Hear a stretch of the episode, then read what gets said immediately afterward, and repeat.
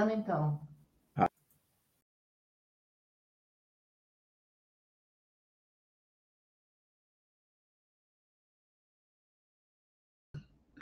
Aqui.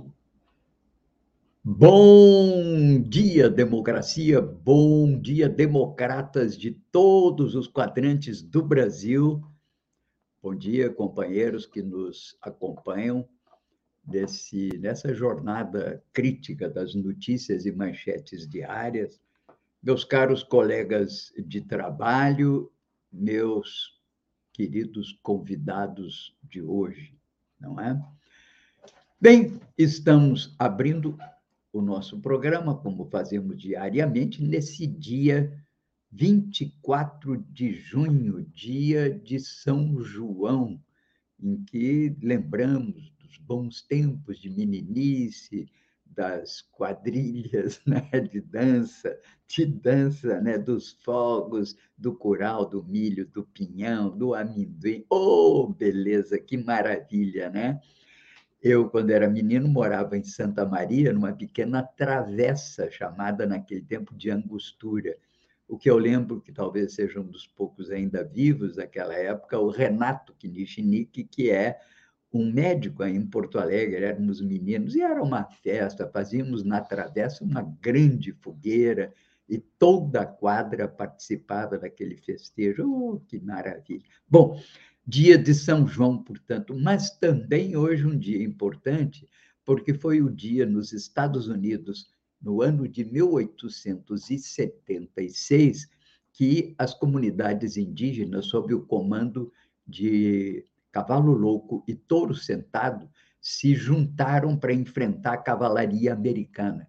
E teve início, na madrugada, a Batalha de Little Bighorn, em que pereceram Touro Sentado, também Cavalo Louco, mas pagou com a vida o general Custer, o famoso exterminador de índios, e que deixou lá, digamos assim, o seu sangue como tributo seu, entende, a essa verdadeira matança. Muitos índios morreram. E lembro aqui um livro, que é um livro que trata desse assunto, que é Enterrem eh, Meu Coração na Beira de um Rio, do Dee Brown, que é um livro magnífico e trata, enfim, dessa luta violenta que se travou no século dezenove entre, por um lado, uma suposta civilização que se arrogava o direito de liquidar as populações originárias do continente norte-americano.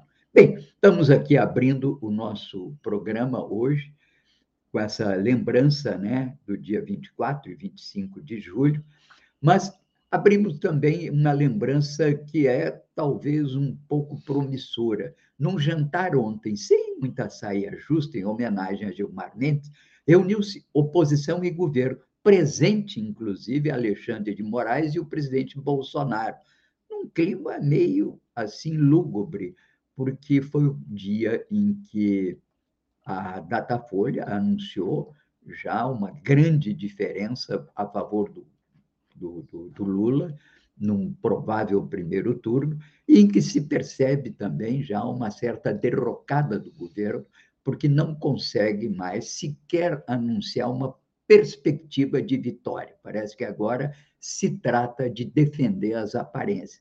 E isso foi, ficou patente nesse encontro, até pelo fato de que Alexandre de Moraes, presente, conversou com o presidente. Há uma expectativa de que ele caia na real e sinta que acabou. Foi um recado do establishment político do país, com a presença de vários deputados da oposição, e o presidente foi acompanhado do seu Estado-Maior. Não foram os deputados dele, mas foi o presidente da Câmara, foi, inclusive, o general Braga Neto, foi, é, enfim, o, também o seu chefe da Casa Civil.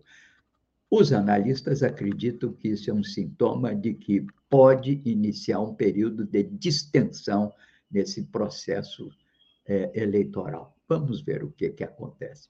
Bom, Babton, o que, que temos de manchetes hoje do dia, Babton? Bom dia, democracia. Bom dia, Paulo Timm.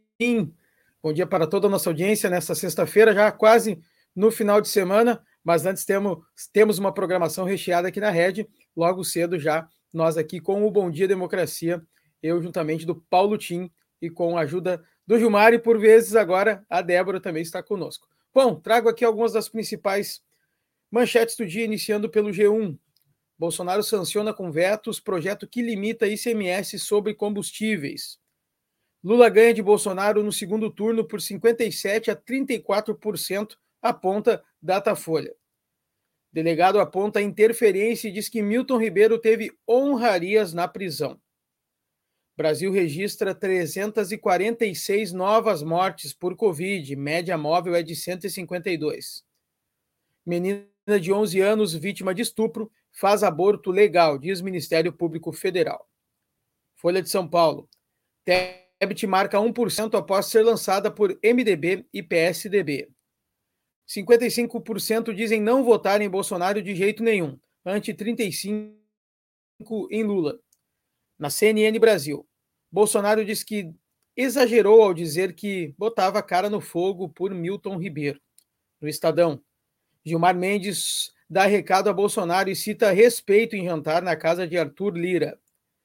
Ribeiro receberá do governo salário de vinte e cinco mil reais por mês durante seis meses, mesmo fora do M E C. Gabinete paralelo do M E C era organização criminosa sofisticada, diz Polícia Federal. Jornal Brasil de Fato. Pesquisa Datafolha. Lula venceria no primeiro turno.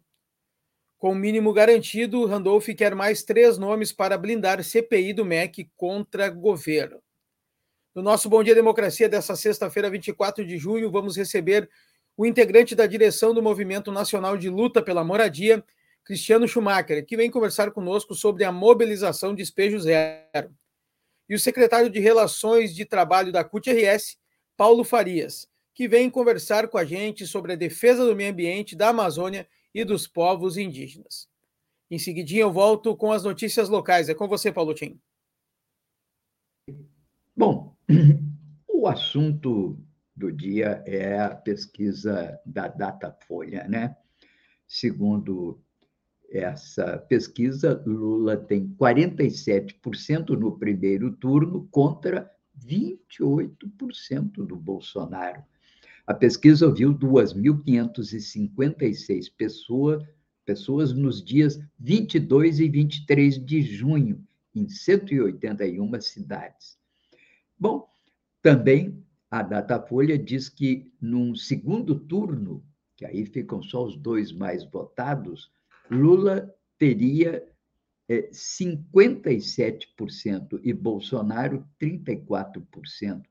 Ou seja, Bolsonaro não cresceria muito do primeiro para o segundo turno, apenas e tão somente aí seis pontinhos, né? Enquanto o Lula aumentaria dez pontos mais ainda no segundo turno.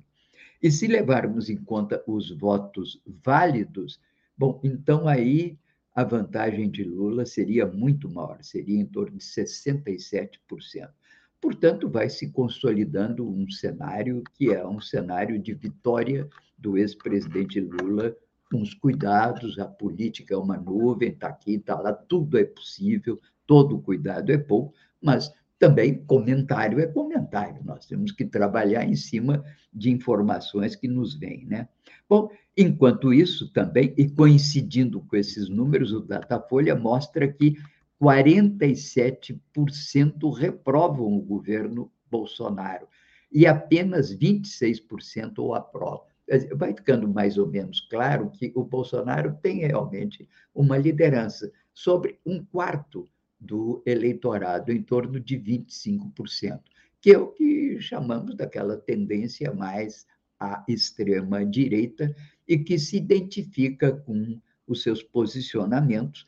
São posicionamentos relativos à questão de homossexuais, à questão das mulheres, à questão da Amazônia, à questão dos índios, para não falar naturalmente da sua sujeição, que ficou clara nas viagens que fez aos Estados Unidos, uma sujeição, um alinhamento quase que incondicional do Brasil, da política externa brasileira, dos americanos. Exceção, e ainda bem, do da abstenção que o Brasil teve, junto com mais cento e quarenta e tantos países, naquela Assembleia das Nações Unidas que impôs sanções à Rússia em decorrência da guerra da Ucrânia. Mas, bem, são assuntos que, naturalmente, chamam atenção, né? Quem é que vota no Bolsonaro, ainda segundo essa pesquisa, e que confirma outros dados? Bom, votam no Bolsonaro os segmentos que são os mais ricos da população, grande parte dos empresários, setenta e cinco por cento, que têm mais condições de vida, principalmente, em razão disso também, os que se encontram no sul do país e no centro-oeste, um grande apoio para ele entre o agrobusiness, e, enquanto isso, avança a preferência pelo Lula no Nordeste, nos segmentos mais pobres da população, entre os jovens, entre os negros também e entre as mulheres. Vale dizer, é um amplo arco de alianças que o ex-presidente Lula conseguiu formar em torno da sua candidatura. Tudo isso são indicações ainda de pesquisa, mas que denotam, enfim, essa possibilidade de vitória do ex-presidente Lula. Eu sempre digo aqui o seguinte, as pessoas parecem que não sabem, e grande parte do, do, do, dos empresários parece que não conhecem os números do Brasil. Os números do Brasil, da pobreza, são alarmantes. cento e vinte milhões de brasileiros, entre trabalhadores ativos e também inativos, porque o inativo também conta. Entende? Às vezes isso fica muito confuso nas manchetes de jornal, um dia é trinta por cento, depois é cinquenta por cento, é que a base de comparação às vezes não está marcada. Concretamente, cento e vinte milhões de brasileiros ganham até o salário mínimo. Desses, cinquenta milhões ganham o mínimo, sendo vinte e cinco milhões com carteira assinada e vinte e cinco milhões que são pensionistas ou aposentados do I N S S. Os outros setenta milhões, cinquenta vivem com meio salário mínimo e vinte milhões vivem com menos de dois dólares, e onde reside a pobreza absoluta no Brasil. Esse é um país de gente pobre. O país é rico para aqueles que estão situados no vértice da pirâmide social. E uma classe média que é grande, não é pequena, que exatamente, se nós temos, entende, uma classe pobre que é de cento e vinte milhões que ganham até um salário mínimo, nós temos também uma classe média que é em torno de quarenta e cinco milhões de pessoas, dependendo da conjuntura, melhor ou pior. Aí ela tem dois carros, nós temos cento e dez milhões de veículos no Brasil. É exatamente a classe média, normalmente com dois carros, porque o filho vai à faculdade de carro, a mulher trabalha também. É o pessoal que tem uma casa de veraneio, é o pessoal que viaja ao exterior. É uma classe média grande, não tem dúvida, mas ela cresceu muito pouco, ela tinha que ter crescido mais, como cresceu nos Estados Unidos e na Europa. Aqui não cresceu. Ela vai crescendo assim de cima para baixo homeopaticamente e vai empurrando os que ganham pouco mais para baixo. É isso que dá um quadro no Brasil, um cenário de, de impasses, de contradições e de contrastes sociais tão grandes. Bom, desses cento e vinte milhões que votam, porque os inativos também votam, hoje, os, os mais velhos estão, inclusive, chamados a votar para participar disso. E é importante que os candidatos tenham alguma coisa é, referida à terceira idade, que foram os que mais morreram agora no Covid.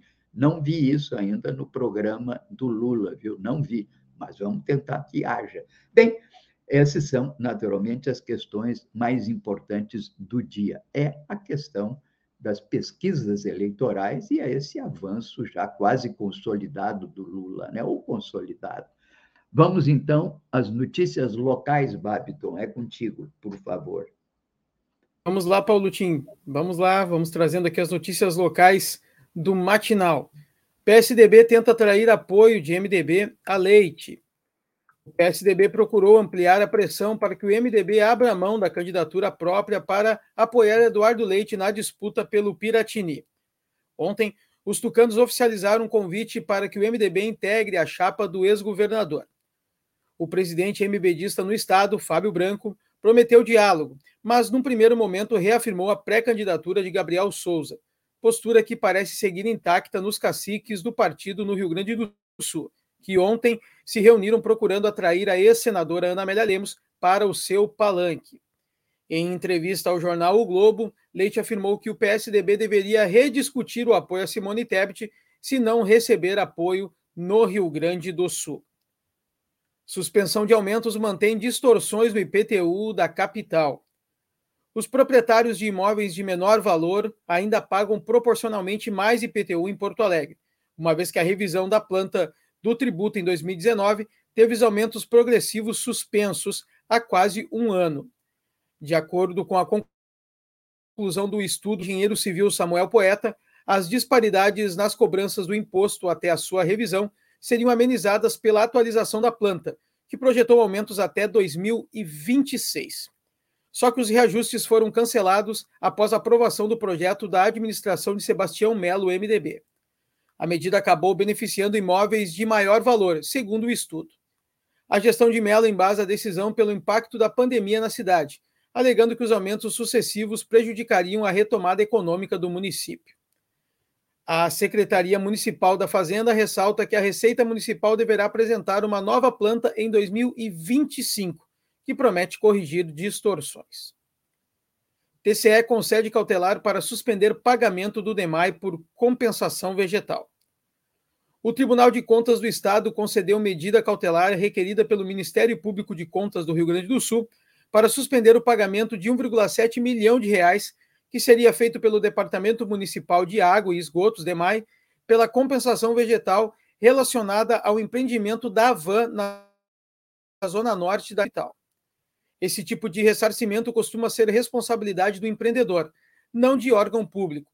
A Procuradoria-Geral do município informou que o órgão já tinha feito esta recomendação na semana passada, pouco depois de o caso vir à tona, e que o DEMAI não terá nenhum pagamento neste momento, enquanto a P G M reúne a documentação solicitada para o caso. No último dia treze, representantes da Prefeitura foram à Câmara fazer esclarecimentos sobre o caso.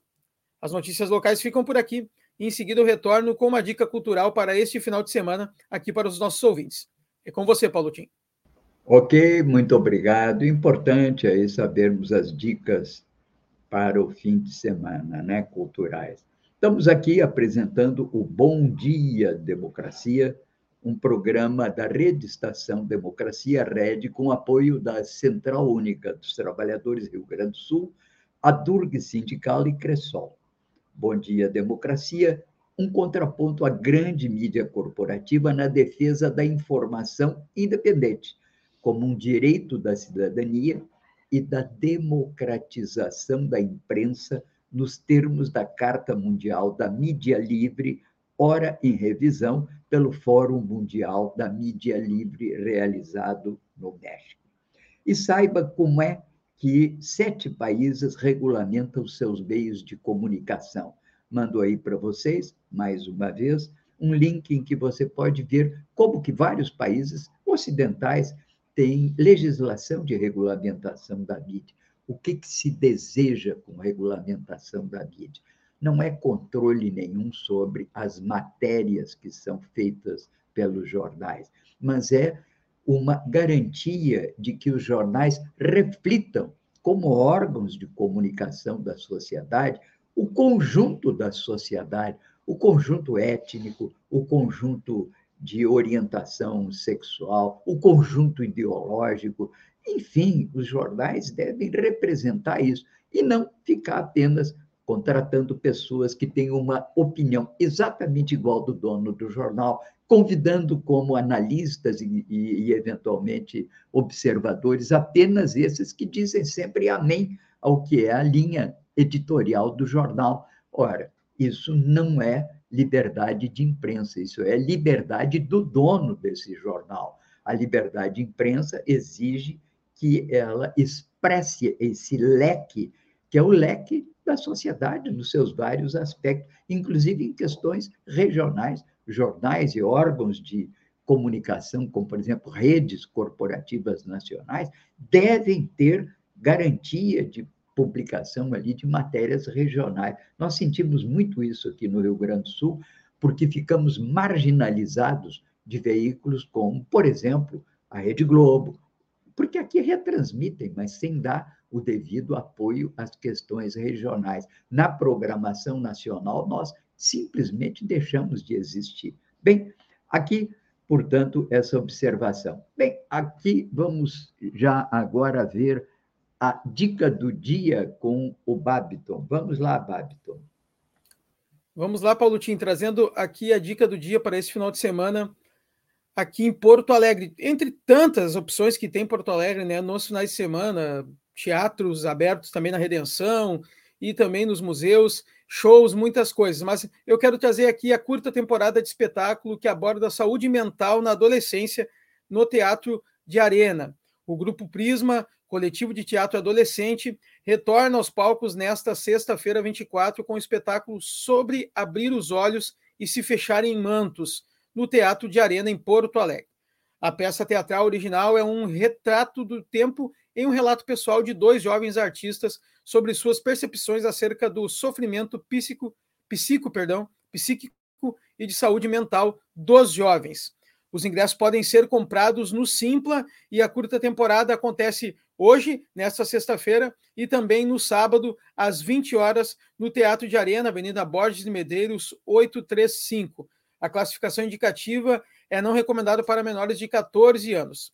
E, como eu disse, os ingressos estão disponíveis no Simpla, com o custo de trinta reais e meia entrada a quinze reais. Uma observação é que a peça teatral aborda assuntos como suicídio, depressão e sofrimento mental, que podem ser sensíveis para alguns públicos. Caso essas temáticas sejam passíveis de gatilho, o grupo não recomenda que assista o espetáculo. Portanto, curta temporada de espetáculo que aborda saúde mental na adolescência no Teatro da Arena, como o nome Sobre Abrir os Olhos e Se Fechar em Mantos. Fica aqui a dica de hoje e em seguidinha eu retorno com os convidados do dia. Agora com você, Paulo Timm. Ok, Babton, muito obrigado. Aproveito para lembrar também, quem quiser ter uma, um leque de opções mais amplo, né, das atividades culturais, agora no fim de semana, e até o dia vinte e nove de junho, podem abrir a agenda cultural do Brasil de Fato. Eu mando para vocês, na nossa newsletter, o link para eventualmente conhecerem também outras opções. Não deixem também sempre de consultar a Sociedade de Amigos, né? A Associação dos Amigos do Capitólio, e que tem sempre uma programação também muito boa de cinema.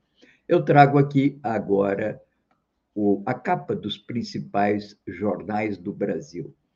Capa de O Globo. Planalto dribla lei eleitoral e decide elevar o Auxílio Brasil. Governo vai usar P E C, que é um projeto de emenda constitucional para garantir um Auxílio Brasil de seiscentos reais. A decisão, diz o Globo na primeira página, pode ser contestada judicialmente. A Folha, o Estado de São Paulo, o Estadão de São Paulo, lembra essa questão da prisão do Milton Ribeiro e diz na primeira página, em manchete, delegado da Polícia Federal de interferência em operação. Prisão é revogada. Milton Ribeiro foi solto por ordem de desembargador do T R F um. Isso se refere àquela medida que era determinada pelo juiz que pediu a prisão do Milton. Ele deveria ter sido, junto com os outros quatro implicados nesse processo, é, ouvidos em Brasília. E o que aconteceu, segundo esse delegado, é que houve uma interferência que impediu a colocação do Milton Ribeiro num avião da P F para Brasília. Alegou a direção da Polícia Federal, junto ao juiz que havia determinado isso, que não havia recursos, porque não, é uma ação que não tinha sido planejada. Bom, isso é uma piada, né? Porque a Polícia Federal deve estar sempre preparada para ações desse tipo. Então, não tem o menor cabimento essa... E fala em boato, não é boato, foi uma denúncia feita, embora não oficialmente, por um delegado da polícia. Vamos à Folha, capa da Folha. Fala do Datafolha. Lula tem cinquenta e oito por cento, Bolsonaro marca vinte e oito por cento, aponta Datafolha. pesquisa mostra estabilidade em votos válidos. Lula venceria, segundo a Folha, pelo Datafolha, divulgado ontem, venceria no primeiro turno.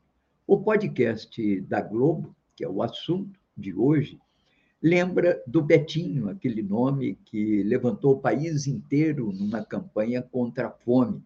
Grande figura, o Betinho, conheci muito, foi meu companheiro na fundação do P D T, na época em que o Brizola se esforçava para o renascimento do trabalhismo no Brasil como um caminho brasileiro para a construção do socialismo moreno, como ele dizia no Brasil.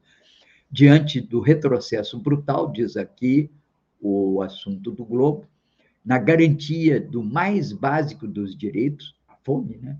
Especialistas alertam, além de cobrar das autoridades que façam sua parte, retomando políticas públicas hoje esvaziadas no governo Bolsonaro, é urgente mobilizar a sociedade civil, como fez há três décadas o sociólogo Herbert de Souza, idealizador de campanha pioneira para levar comida aos brasileiros mais pobres. trinta e três milhões de brasileiros hoje sofrem de insegurança alimentar. Dentre eles, os vinte milhões mais pobres que vivem com menos de dois dólares por dia, que é a linha de pobreza fixada pelas Nações Unidas, e parte também daqueles outros cinquenta milhões que vivem com meio salário mínimo por mês. É uma situação que reflete a falta de desenvolvimento e a gravidade do desemprego aberto, ou é aquele desemprego que é escamoteado, né? Bem, aqui vamos ao café da manhã do grupo Folha U O L. Trata da pesquisa e diz no seu podcast, o café da manhã do grupo Folha U O L, o cenário para Lula e Bolsonaro cem dias antes da eleição. Nova pesquisa mostra quadro estável com vantagem de dezenove pontos do petista sobre o presidente. Por isso que, naturalmente, há um certo clima de fim de festa já hoje no Palácio do Planalto. E costuma, morei muitos anos em Brasília, é a época em que o café começa a esfriar, entende? Já não circula mais, entende? Aquela, né? Com aquela vibração, e todo mundo anda de cabeça abaixo.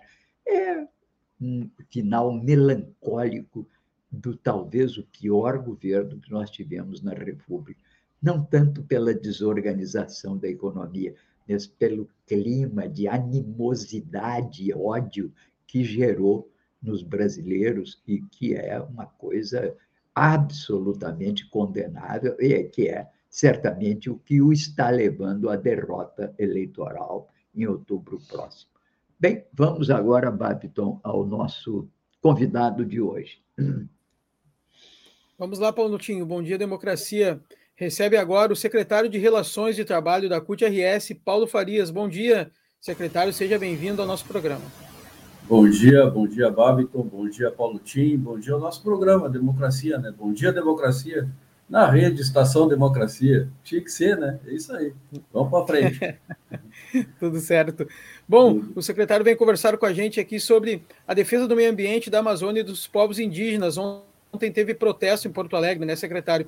Inclusive com o presidente Amarildo Sense, o presidente da C U T R S, estando presente e falando sobre a importância de manter os direitos, a cultura e todo esse, esse, tudo isso que cerca os povos indígenas.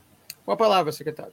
Isso, é a matéria que estampa o nosso site da C U T aqui do Rio Grande do Sul, administrado pelo Ademir e Peratarolina. Ele mostra o Dia Nacional de Mobilização, chamado pelos servidores da FUNAI e pelos povos indígenas, né? Que as reivindicações, já adiantando aqui, não me perguntou, mas era é, não ao marco temporal, né? Que ele seja julgado pelo S T F e seja derrubado, justiça para Bruno e Dom Phillips, exoneração do presidente da FUNAI, o Marcelo Xavier.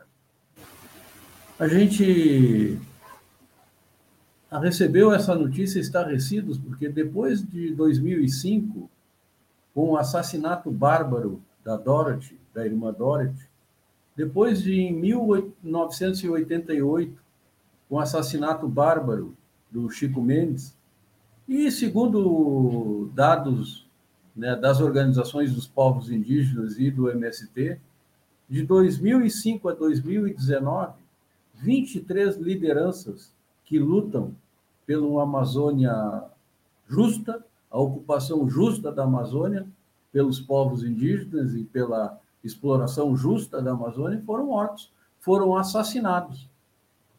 E aí a gente fica estarrecidos, porque, no momento, assim, a Polícia Federal prendeu aqueles, aqueles seres que fizeram esse ato bárbaro com o Bruno e com o Dom, e, e já se arvoraram sem nenhum processo, sem nada, sem instaurar nada. Não teve mandante. A gente sabe que, no caso do Chico Mendes, teve mandante, teve mandantes, né, que foram os grileiros, que estavam descontentes com a defesa do Chico, né, e, né, a ocupação justa da Amazônia. Na questão da Dorothy, a mesma coisa, foram os fazendeiros. E na questão do Bruno e do Dom, por toda a defesa, principalmente do, do, do, do Bruno, quando esteve à frente da, da, da FUNAI, lá naquela região, por toda a defesa dos povos indígenas, pelas ações que ele, Bruno, fez, não que o Bolsonaro fez, que o governo Bolsonaro fez. Ele, Bruno, fez, por ser indigenista e por ser defensor dos povos indígenas e por compreender a importância desses povos originais. Fez várias ações. E aí não foi... É, as pessoas acham aquela matéria da Globo e dos, e do, e dos telejornais, né, que mostram o fogo na lancha, o fogo no, no barco, né? Aquilo não era, não era pescador que foi ali pescar no final de semana, foi lá pe- fazer uma pescaria. São grileiros, são garimpeiros, são empresários que, estão, que estavam e querem explorar a Amazônia. Hoje, o nosso o capitão diz que a Amazônia não é estrangeira. Mas como? Se a Amazônia é comandada, né? Estão invadindo, estão ocupando cada vez mais a Amazônia, retirando o suco da Amazônia. É ouro, é extrativismo para fazer remédio, tudo, e não tem controle. Aliás, eu estou falando demais já, mas a gente... Eu não, vi o Paulo... Pode eu continuar, Paulo secretário, Tim, pode continuar. É, Eu vi o Paulo Timm, tá bem, obrigado. Eu vi o Paulo Timm falando do, do Bolsonaro, o pior governo da, da República, é o pior governo da história do Brasil, desde mil e quinhentos. Se tu pensar um imperador, ah, ele foi isso, foi aquele, foi aquele, Bolsonaro é pior. Foi pior, porque assim, ó, em qualquer governo do nosso país, quando surge uma, vamos dizer assim, uma... uma uma salvação para o povo, tipo a vacina. Normal era o, o, o governo dizer, não, nós vamos comprar a vacina, nós vamos distribuir, o governo vai distribuir de graça. O cara foi lá e disse que era contra. E fazendo propaganda da cloroquina, da ivermectina, aonde isso a gente pode ver? Né? Então, se a gente é, olhar para o governo Bolsonaro, tudo que é a favor do povo, ele é contra. Ele é contra. Ele é a favor do agro, ele é a favor do agronegócio, dos grandes empresários que o mantém ainda no governo, por enquanto, né? E com a base do Centrão. Certo, secretário. E eu queria só lhe perguntar aqui, destacar também, né, a importância da C U T em, em prestar solidariedade e também de todas as centrais sindicais. Óbvio que você fala pela C U T, mas é de grande importância, né, neste momento para o povo indígena e também na questão do marco temporal, claro, né? É, ontem, ontem na ação aqui em Porto Alegre estava o presidente da, da C U T, o Amarildo Cés, o vice-presidente, o Gimenez, mostrando a importância que a gente dá para esse tema, né? Porque isso é muito é importante. Nós, é, é nós que estamos ocupando o terreno deles, né? Porque a gente fala em marco temporal e a gente é, a gente é, é, é bom a gente explicar o que, que é o marco temporal. O marco temporal nada mais é do que o seguinte, é cinco de outubro de mil novecentos e oitenta e oito. Quem estava nas terras, nas terras indígenas nesse momento é considerado é, com direito à terra. Aqueles que foram retirados depois ou que saíram depois, perdem o direito, se essa coisa passar, se esse marco temporal passar. Mas isso é uma pauta do agronegócio, dos grandes empresários que querem devastar mais a Amazônia. E é por isso que o povo indígena, as centrais sindicais e a CUT, está junto nessa luta para derrubar esse marco temporal, para fazer o S T F julgar e derrubar, porque os povos indígenas são... Se tem brasileiro, esse dia eu estava brincando, se tem brasileiro de fato hoje, são os índios. Nós somos uma miscigenação de etnias que viemos para cá e ocupamos as terras dos indígenas. Aí outro cidadão estava me falando esses dias, ah, mas lá... Sempre tem um exemplo de fora, né? Ah, lá nos Estados Unidos não tem, não tem índio.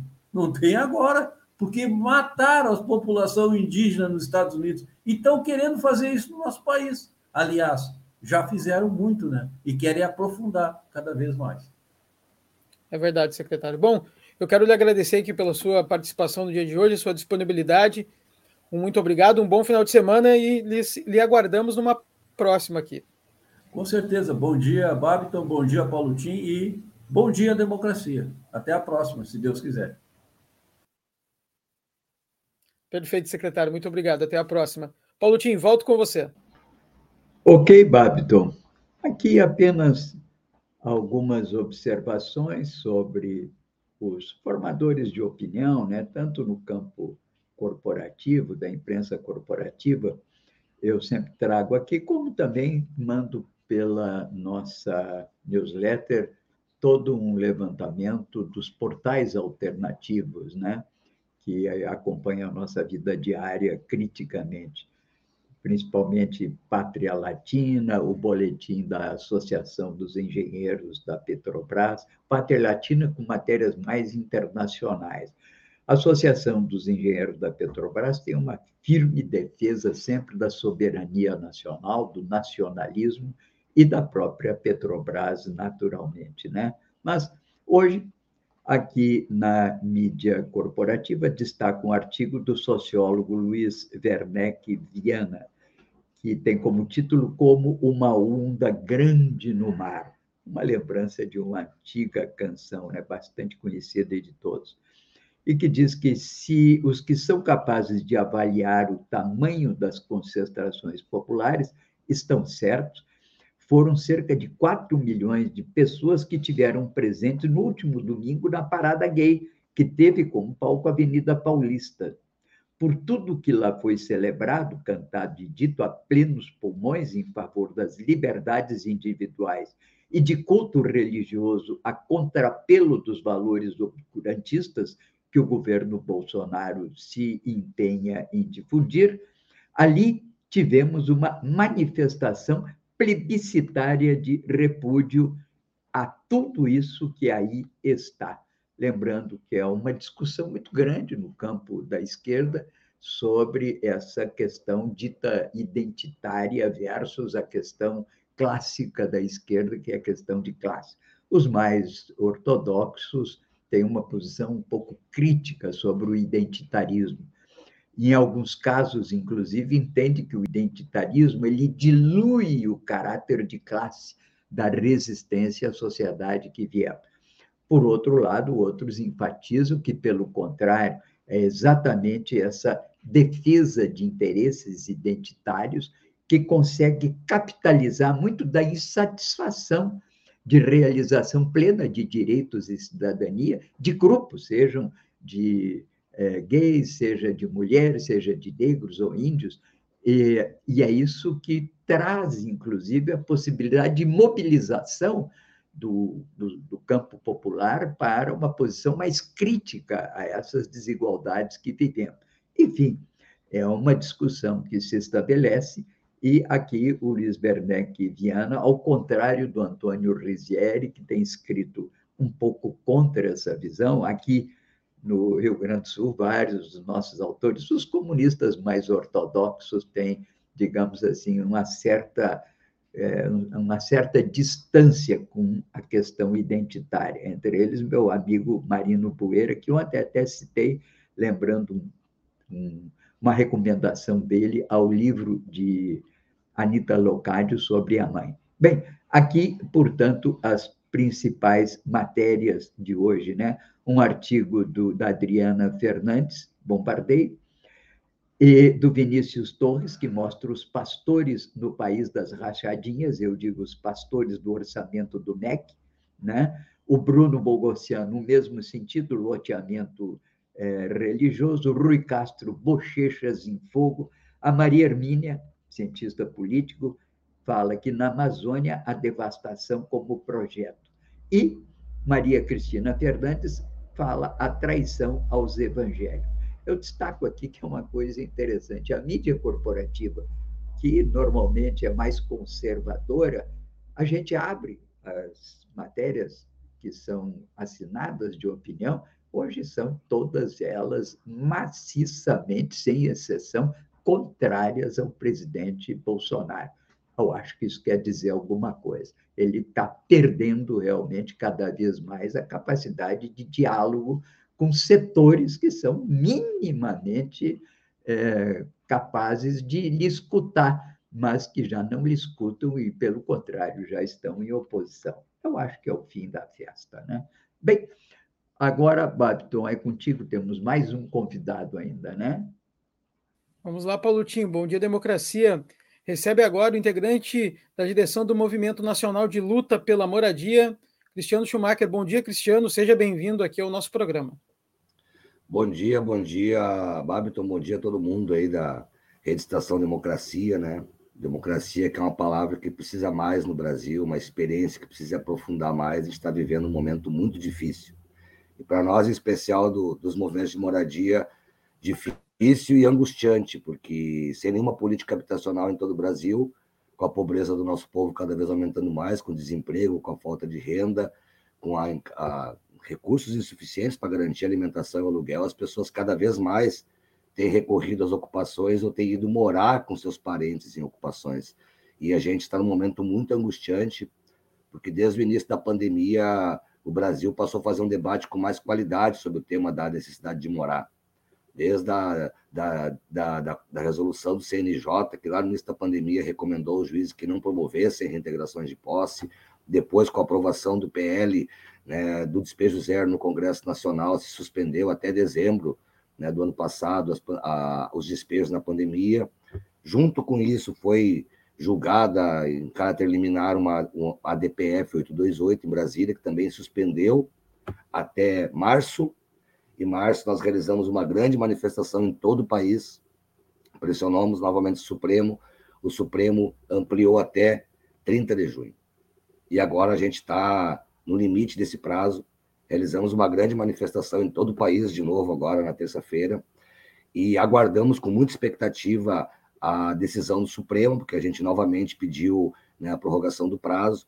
Solicitamos a todos os governadores, esperamos muito que o governador Randolfe mande para Brasília um ofício em nome do Estado do Rio Grande do Sul, pedindo a suspensão dos despejos, porque hoje o Estado do Rio Grande do Sul não tem condições de atender as mais de vinte e cinco mil famílias, quase trinta mil famílias que tem ordens de despejo a ser cumpridas no Estado. Então, a gente espera muito que, a partir dessa manifestação e da conversa que a gente teve na Casa Civil, o governo do Estado se manifeste e solicite ao Supremo Tribunal Federal, já que até agora a gente não conseguiu aprovar uma lei estadual que proteja as famílias do despejo, o governo peça ao Supremo Tribunal que, mais uma vez, mantenha a suspensão dos despejos em todo o Brasil. E caso a gente, claro, obviamente, torce aqui para que isso não aconteça, né, Cristiano? Mas como é que o, o governo vê isso se, se acontecesse despejos, né? Uma pandemia de despejos, né? Aqui de famílias. O que, que, que as famílias vão fazer? Vão morar onde? Como é que vai ser isso? É, nós falávamos isso para os deputados estaduais, né? Na terça-feira a gente fez uma, a gente fez um processo de denúncia pública. A gente caminhou até a Caixa Federal, com mais de quinhentas pessoas, num dia de chuva. As famílias saíram de ocupações de Sapucaia, de Esteio, de São Leopoldo, de Porto Alegre, da Grande Porto Alegre, e passaram todo o dia com chuva e frio em Porto Alegre. Fomos para a frente da Caixa Federal para denunciar que não existe recurso para a moradia popular, aquilo que nós chamávamos no Minha Casa Minha Vida de faixa um, né, para as famílias que ganham de zero até três salários mínimos. O que existe hoje é uma farsa. O Casa Verde Amarela é um financiamento que as pessoas precisam dar entrada, pagar prestação e podem perder o seu imóvel, diferente da faixa um do Minha Casa Minha Vida, que garantia a moradia com recursos subsidiados do governo. Saímos da Caixa, fomos até a Assembleia. Lá, para que vocês tenham uma ideia, desde março tramita um projeto de lei que ele cria condições de mediação, resolução de conflitos e previne os despejos. Desde março, ele foi distribuído no dia dezenove de abril, na C C J, para o deputado Luiz Viana, lá de Pelotas, e até agora esse projeto não tem parecer para ser votado na C C J. Então, nós avisamos para o deputado, uh, a cada despejo haverá uma nova ocupação. Se as famílias não tiverem aonde ser colocadas, nós vamos colocar as famílias. O Estado precisa garantir esse direito, está na Constituição. E nós falamos lá nos corredores da Assembleia que a, que a viver na rua ou viver no saguão da Assembleia, a gente vai acampar no saguão da Assembleia, até que eles resolvam o problema, Palácio Piratini, Assembleia Legislativa, porque o Estado do Rio Grande do Sul já teve política habitacional. E não tem mais. A Secretaria de Habitação não existe mais, os recursos são muito pequenos, não se fala mais em produção habitacional a partir dos recursos próprios do Estado, e a gente acha que o Estado tem responsabilidade nisso. Além disso, a gente está tentando de todas as formas, né? Há um novo P L em Brasília, o P L quinze zero um, que ele trata da, vamos dizer assim, dessa transição da fase mais crítica da pandemia para agora, mas ele cria condições de mediação, negociação e, promove, e previne os despejos. Há um P L no Estado, então, a qualquer momento, uh, feito parecer pela C C J, aprovado pela C C J, chamado como preferência no plenário, o projeto pode ser votado e previne os despejos do Rio Grande do Sul. Depende dos deputados e deputadas estaduais e do deputado Viana fazer o relatório dele para que a C C J possa votar. O governo do Estado, querendo, tem muita influência, e os estados pedindo ao Supremo Tribunal Federal de que mantenha a suspensão, porque eles não têm condições de atender as famílias. Meus companheiros, são mais de quinhentas mil pessoas no Brasil. E esses não são dados do tribunal, dos tribunais. Os tribunais têm muita dificuldade em dizer quantas são as famílias envolvidas em ações de reintegração de posse. Esse dado é de levantamentos das organizações que lutam por moradia, das O N Gs que trabalham os temas, dos institutos que trabalham os temas e dos, dos espaços nas universidades que discutem o tema urbano. Então, nisso a gente chegou a mais de quinhentas mil pessoas, mais de cento e quarenta mil famílias, quase cento e cinquenta mil famílias ameaçadas de despejo. E não pode o país simplesmente virar as costas para essas pessoas. Muitas delas têm direito a requerer por reúrbe essas áreas. Já tem quatro, cinco, seis anos de processos judiciais, e hoje estão com ordens de despejo e que estão, estão, estão, não foram despejadas desde o início da pandemia por essas medidas. Essas famílias, nesse período, construíram relações com seus C R A S, né, com o Serviço de Assistência Social, com o Serviço de Saúde, com o Serviço de Educação, né, vinculou, vincularam suas crianças às redes públicas. Como agora essas famílias, não é só a, a, o deslocamento de uma área para outra, é a destruição do seu pouco patrimônio que ela construiu naquele território, e a destruição dos seus laços sociais, certo? Inclusive seus laços institucionais com o poder público nas redes de assistência, de educação, né, onde o Estado acolhe as pessoas que precisam. Então, permitir que aconteçam despejos num momento tenso do país, onde cada vez mais aumenta a carestia, as pessoas estão cada vez mais recorrendo a viver com seus parentes em ocupação, é provocar um caos social no Brasil. A gente espera que o Supremo Tribunal Federal continue colaborando nesta pauta, certo? Por mais que o Supremo já expressou que ele não, o Supremo Tribunal Federal não é o Ministério das Cidades, não é a Secretaria de Habitação, que isso é uma questão de política pública e que os governos devem ter orçamento e políticas. Mas qual é o fato? Hoje, nenhum governo tem orçamento uh, planejado, previsto nas suas leis orçamentárias, e nem tem programas para que possam atender as famílias de maneira rápida. Então, é necessário manter o congelamento dos despejos e criar um ambiente de mediação de conflitos para que a gente possa estar construindo soluções para cada uma dessas áreas em conflito, e não que a solução não seja o despejo, porque isso não resolve a situação. As famílias sairão de uma ocupação e irão para outra ocupação, porque quando se realiza um despejo, o problema da falta de moradia não é resolvido, ele se agrava mais ainda. As pessoas não desaparecem, o problema não desaparece. Então, prefeituras, Estado e União tem responsabilidade nisso, e as organizações populares, todos os movimentos populares, Luta por Moradia, nós, o M T S T, o M L B, a CONAN, o M T D, todo, e os companheiros do Movimento Sem Terra, que também estão nessa pauta, por, por conta que também são despejos urbanos e rurais, nós estamos muito mobilizados. Nós não vamos deixar com que a, a população seja despejada sem nenhuma alternativa. Isso é, é mais um massacre do Bolsonaro, É mais um, um princípio de genocídio, uma vontade de jogar as pessoas na rua, totalmente vulneráveis. No pior momento dos últimos, das últimas décadas, o Estado brasileiro não quer abrigar as famílias, e se nós não conseguirmos reverter essa situação, nós vamos viver momentos muito tensos no Brasil, com muitos despejos, com muitas famílias resistindo, com novas ocupações acontecendo, e a gente entende que o Estado brasileiro poderia construir condições melhores para o seu povo. A gente espera que isso seja possível. Certo, Cristiano. A gente agradece muito a sua participação e disponibilidade para nos atender aqui nesta manhã dessa sexta-feira, e desejamos um ótimo final de semana e uma boa luta, e até a próxima. Obrigado, gente. Parabéns pelo trabalho, viu? É assim que a gente vai quebrando essa bolha da comunicação e permitindo que os trabalhadores, que a organização popular possa estar expressando também suas opiniões e quebrando esse bloqueio.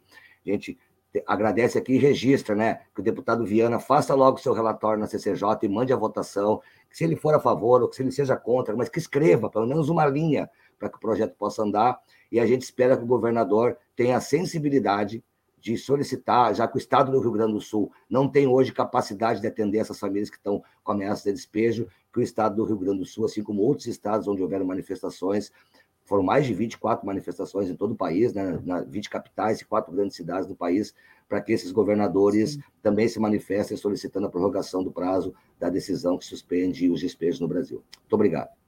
Certo. Um ótimo final de semana, uma boa sexta-feira, Cristiano. Até a próxima. Bom, eu quero trazer aqui, deixa eu devolver para o Paulo Timm, a programação da Rede nesta sexta-feira. Temos Espaço Plural, debates e entrevistas às quatorze horas.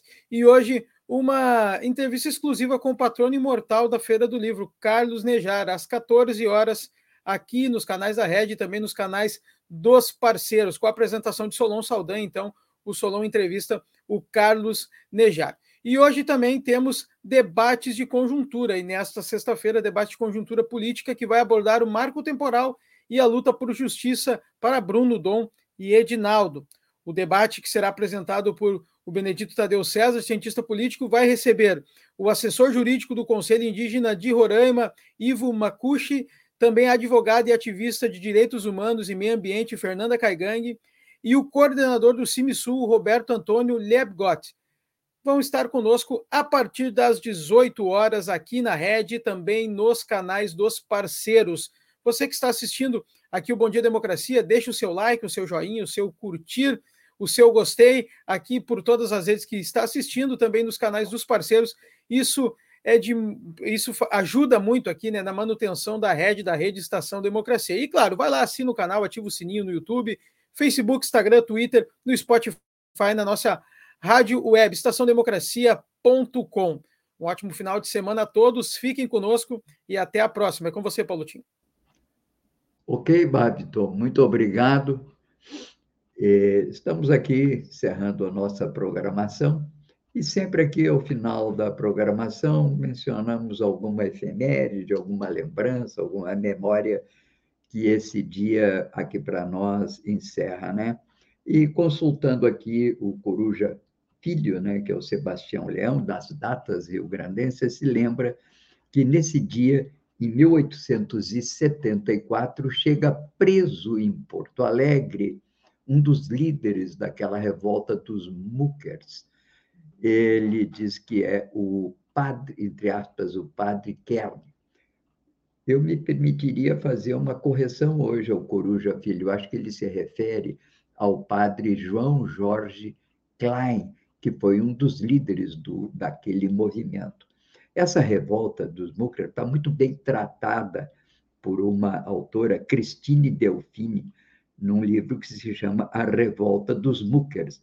E levo aí para vocês, inclusive, hoje, o link, caso vocês queiram conhecer um pouco mais, porque tem disponível para download. Mas, de qualquer maneira, lembrando aqui o que, que foi essa revolta, né, conhecida como dos muckers, um episódio que ocorreu entre mil oitocentos e sessenta e oito e setenta e quatro, na cidade gaúcha de São Leopoldo, hoje Sapiranga. Os incidentes, é, enfim, recuaram durante, ou ressoaram durante muitos anos, como uma expressão, enfim, de um excesso, É, como sempre, né, da, da, da, dos interesses que, naturalmente, eram foram é, sacudidos por uma pregação religiosa muito forte desses dois é, líderes. De um lado, o padre, que era o padre Klein, e de outro era a Jacobina Maurer, que era casada com o João Jorge Maurer. Então, na, na verdade, eles iniciaram. Essa Jacobina teria alguns lances, alguns momentos de transfiguração, e talvez o que hoje nós chamaríamos de transe, né? E acabaram constituindo uma comunidade religiosa, como, aliás, em outros lugares do Brasil isso aconteceu, entre outros, na, a gente conhece muito bem outros é, fatos que marcaram, inclusive, logo no início da República. Esse aí ainda ocorreu no Segundo Império, né? Porque aquela região, população que lá chegou desde mil oitocentos e vinte e quatro, tenho grande orgulho de ser herdeiro de uma das famílias que chegou naquele ano.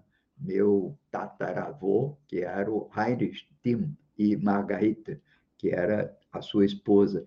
Bom, enfrentaram muitas dificuldades, porque As, os, os benefícios que deveriam acompanhar a colonização nunca chegaram. E essas dificuldades levam, claro, a uma introspecção e, muitas vezes, na busca de uma apelação divina para a realização de ideais, né? E acabou engendrando uma situação de tensão muito forte.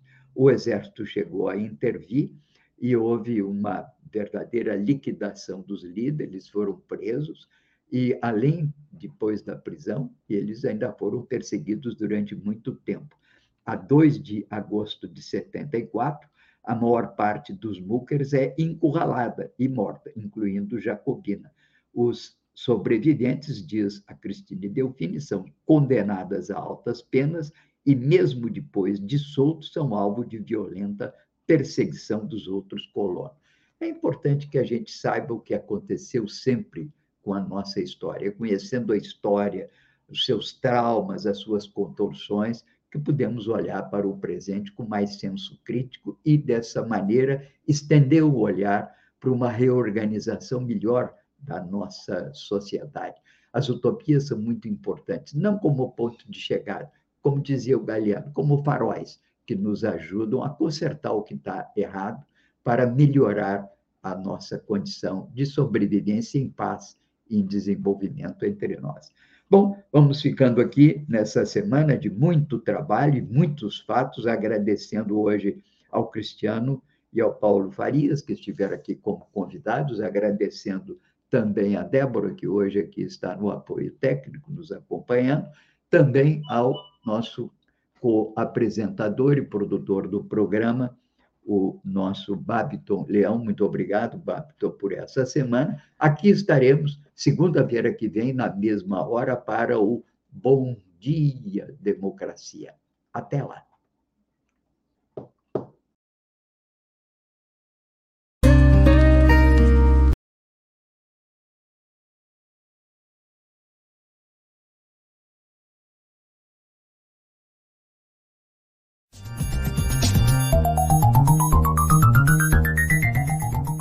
Este foi o programa Bom Dia Democracia.